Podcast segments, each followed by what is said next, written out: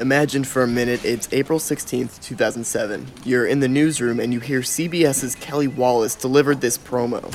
At least 30 people believed to be killed on the campus of Virginia Tech University. That's in Blacksburg, Virginia. And we are deploying a team of correspondents and anchors for this story. Katie Couric heading down there now. She will be anchoring the coverage from the campus of Blacksburg, Virginia. An overview of what happened, like this happened. Also, taking a look at how so many students were using the internet to stay on the internet to find out what was happening and to get information from the university, from parents about what to do. So you'll definitely want to.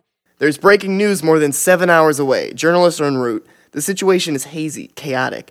How could you find a source at the scene, an eyewitness even, without leaving your newsroom? Wallace just hinted at one idea. This week's theme is Breaking News Investigations. I'm George Varney, and you're listening to the IRE radio podcast, IRE with you on your beat for over 30 years. On this episode, we'll be helping you develop a plan for digging deeper when breaking news hits and turning witnesses at the scene into sources. We'll hear from Leonard Downie Jr., former executive editor of the Washington Post. When the news of the Virginia Tech shootings broke, the Post was able to get hold of an eyewitness while reporters were making the 260 mile drive to Blacksburg. So, a reporter contacted him through Facebook, got him on the telephone, and did the first interview that anybody had uh, with the survivor of the, of the shootings. In April 2012, more than a dozen tornadoes touched down in the Dallas Fort Worth metro area. The storms touched off a series of investigations as KXAS TV reporter Scott Friedman and his newly formed investigative unit looked beyond the twisters, finding government neglect in emergency situations. We discovered that uh, there was a high power radar system, perhaps the fastest radar system in the world, that undergoing testing in Oklahoma, and they had just moved it to our area, and it was sitting in a warehouse at DFW Airport because FEMA had turned down the final $150,000 that was needed to deploy it. Also, coming up, a free app that takes you to sources in any location at any event in the world, a clever way ProPublica got its audience to help research political spending, and a website that might help you find the perfect source for your story. That's all next on the IRE Radio Podcast.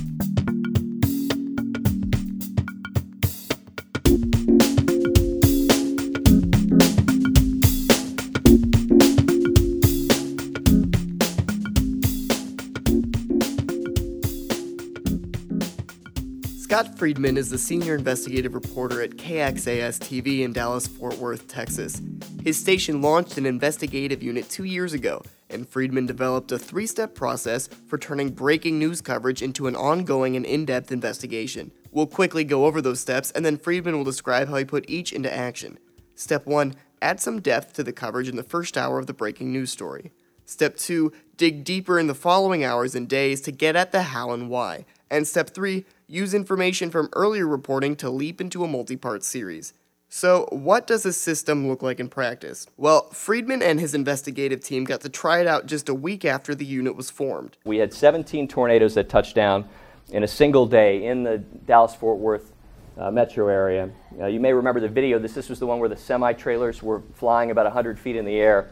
17 tornadoes airborne semi, serious destruction. That's the breaking news. And of course, the TV station covered that. Step one in going further is to add depth, and that came from paying attention to what reporters were hearing and what some tornado victims didn't. One of the things we started hearing anecdotally from our crews in the field was that people were saying they didn't feel like they had much warning time.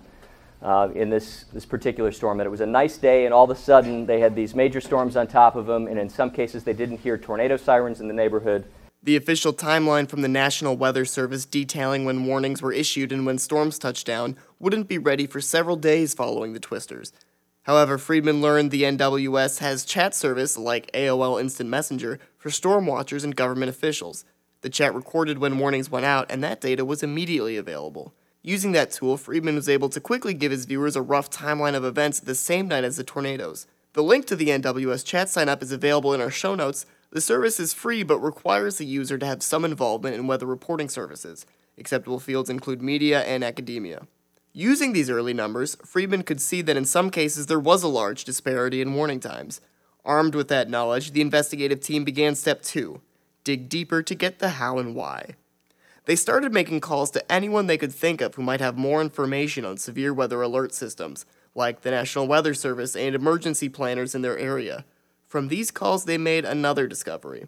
We discovered that uh, there was a high power radar system, perhaps the fastest radar system in the world, been undergoing testing in Oklahoma, and they had just moved it to our area, and it was sitting in a warehouse at DFW Airport because FEMA had turned down the final $150,000 that was needed to deploy it. So it had been collecting dust for months in, in a warehouse um, instead of out there to protect people on the, the day that the storms hit.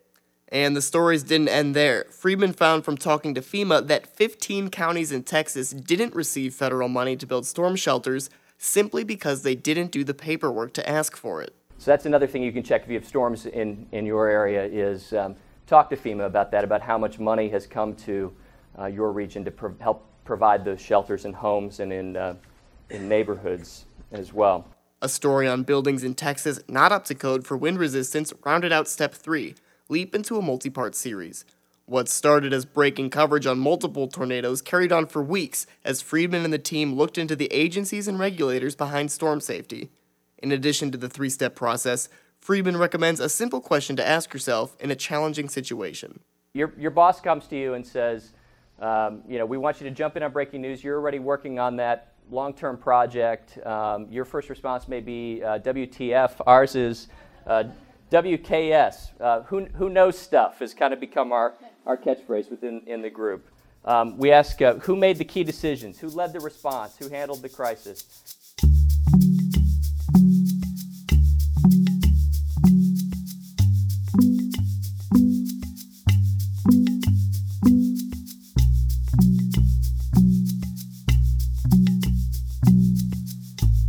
Sometimes there isn't an official with a phone number and a title matching exactly what you need, though. There are times when the question who knows stuff can be solved by asking your audience. There are a lot of digital tools to help you find sources you don't know how to contact or don't even know exist. Leonard Downie Jr. is the former executive editor at the Washington Post. Downie remembers the Post's coverage of the Virginia Tech shooting in 2007. It took Washington Post reporters four hours to drive to the campus, Meanwhile, the newsroom was stuck waiting by the phones for updates. One of our reporters then found a, um, uh, went to Facebook. I barely knew what Facebook was in 2007, but he was actively on Facebook, being a young person, uh, and he found a student who, had, who announced to the world on Facebook that he was in one of the classrooms when the shootings took place and survived only by playing dead. Uh, and the reporter, and, and he gave and so reporter contacted him through Facebook, got him on the telephone, and did the first interview that anybody had uh, with the survivor of the, of the shootings. Reaching out to people on social media was one of the Post's first steps into internet facilitated audience engagement. Next, they went through a citizen journalism phase, asking readers to send in videos and photos of newsworthy events. Downie said other newsrooms began trying similar approaches, like CNN's iReport and the BBC News' Have Your Say. Asking readers to volunteer their stories and photos is a simple technique to gather sources that you aren't able to target. Downie warns, however, that using volunteered information isn't as straightforward as just asking for it. But you got to be very careful about, for the authenticity of it, uh, and so it's again not an easily managed way of engaging the community. The latest phase of connecting to previously unknown sources through the internet is crowdsourcing. You can engage, create a community of people that either have a certain expertise or a certain interest in the subject you're working on and begin to mine them for useful information.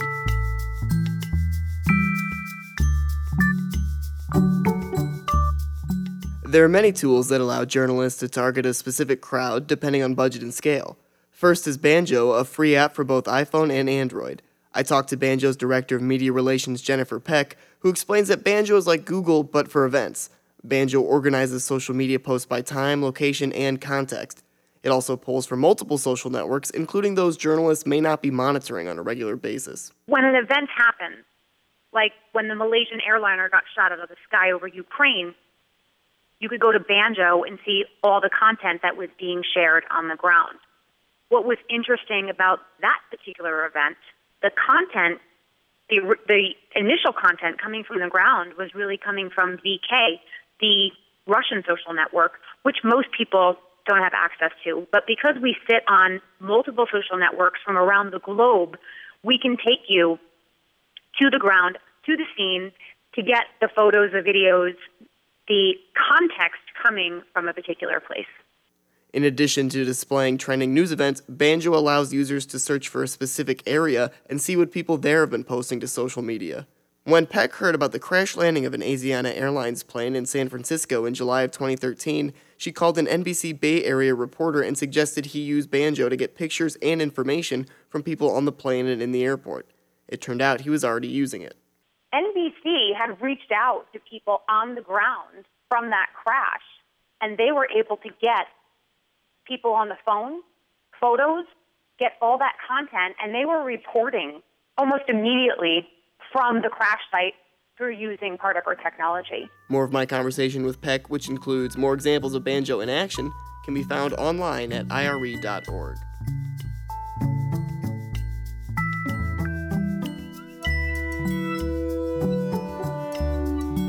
During her time at ProPublica, community editor Blair Hickman and her team came up with a crowd based solution to a seemingly daunting data problem. They wanted to know who was spending money on political ads in swing states during the 2012 US presidential election. They also wanted to find out how many dollars were at play. They had the necessary source documents, but these documents were unsearchable PDF files, and there were 42,000 of them. We built a crowd powered app, basically, and this was an interesting example. So, we do a lot of news applications at ProPublica, but normally that's taking a large data set that already exists and turning it into a story. In this case, we basically were asking the crowd to help us dig through this data and kind of create the app in real time. Um, so basically, what we did is we upload all the, uploaded all these PDFs into one space um, and said, "Come through here and help us find four pieces of information." This could work because Hickman knew the specific data ProPublica wanted across all of the documents. They asked readers to search for the name of the person buying the ad, the contract number, the amount they paid, and what advertising agency placed the order. You can play through the website or through the app, and I say play because the app was gamified to make scrolling through advertising invoices more appealing and, dare we say, fun? We had a leaderboard, and after you free a file, you have an exa- like a, the chance to share it with all of your social networks and say, "I participated in this um, section, like this project helped too." According to the leaderboard, six people have more than 2,000 points each, and the leading contributor has a score of more than 32,000.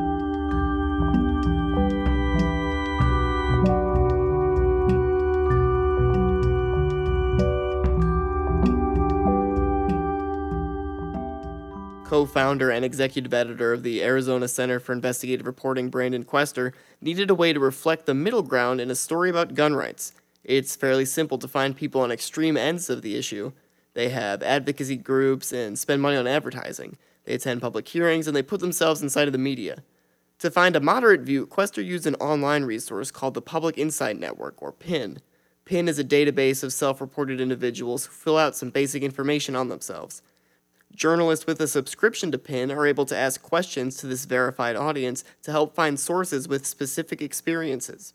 Through the PIN queries, we found a state university professor um, who witnessed a shooting on a campus as a college student and now has opinions on guns in campus, and in fact carries himself.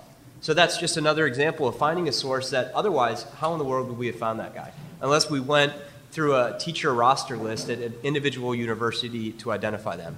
But this guy was part of the PIN network. We sent out the query, he answered the questions, and then our reporters were able to read through the list of queries filtered by topic or guns or Utah, and then identified that source. And then they reached out to him and said, Hey, we're in Utah. Can we come and meet you and talk with you? And they did. And now that's another source in one of our stories for the project. PIN is useful, but it comes with an annual fee and the need for someone in the newsroom to undergo special training, making it an unrealistic option for smaller operations. Some websites, such as LinkedIn, offer similar search capabilities for little to no cost. Links to those tools, as well as tip sheets on how to use them, are included in our episode notes at ire.org.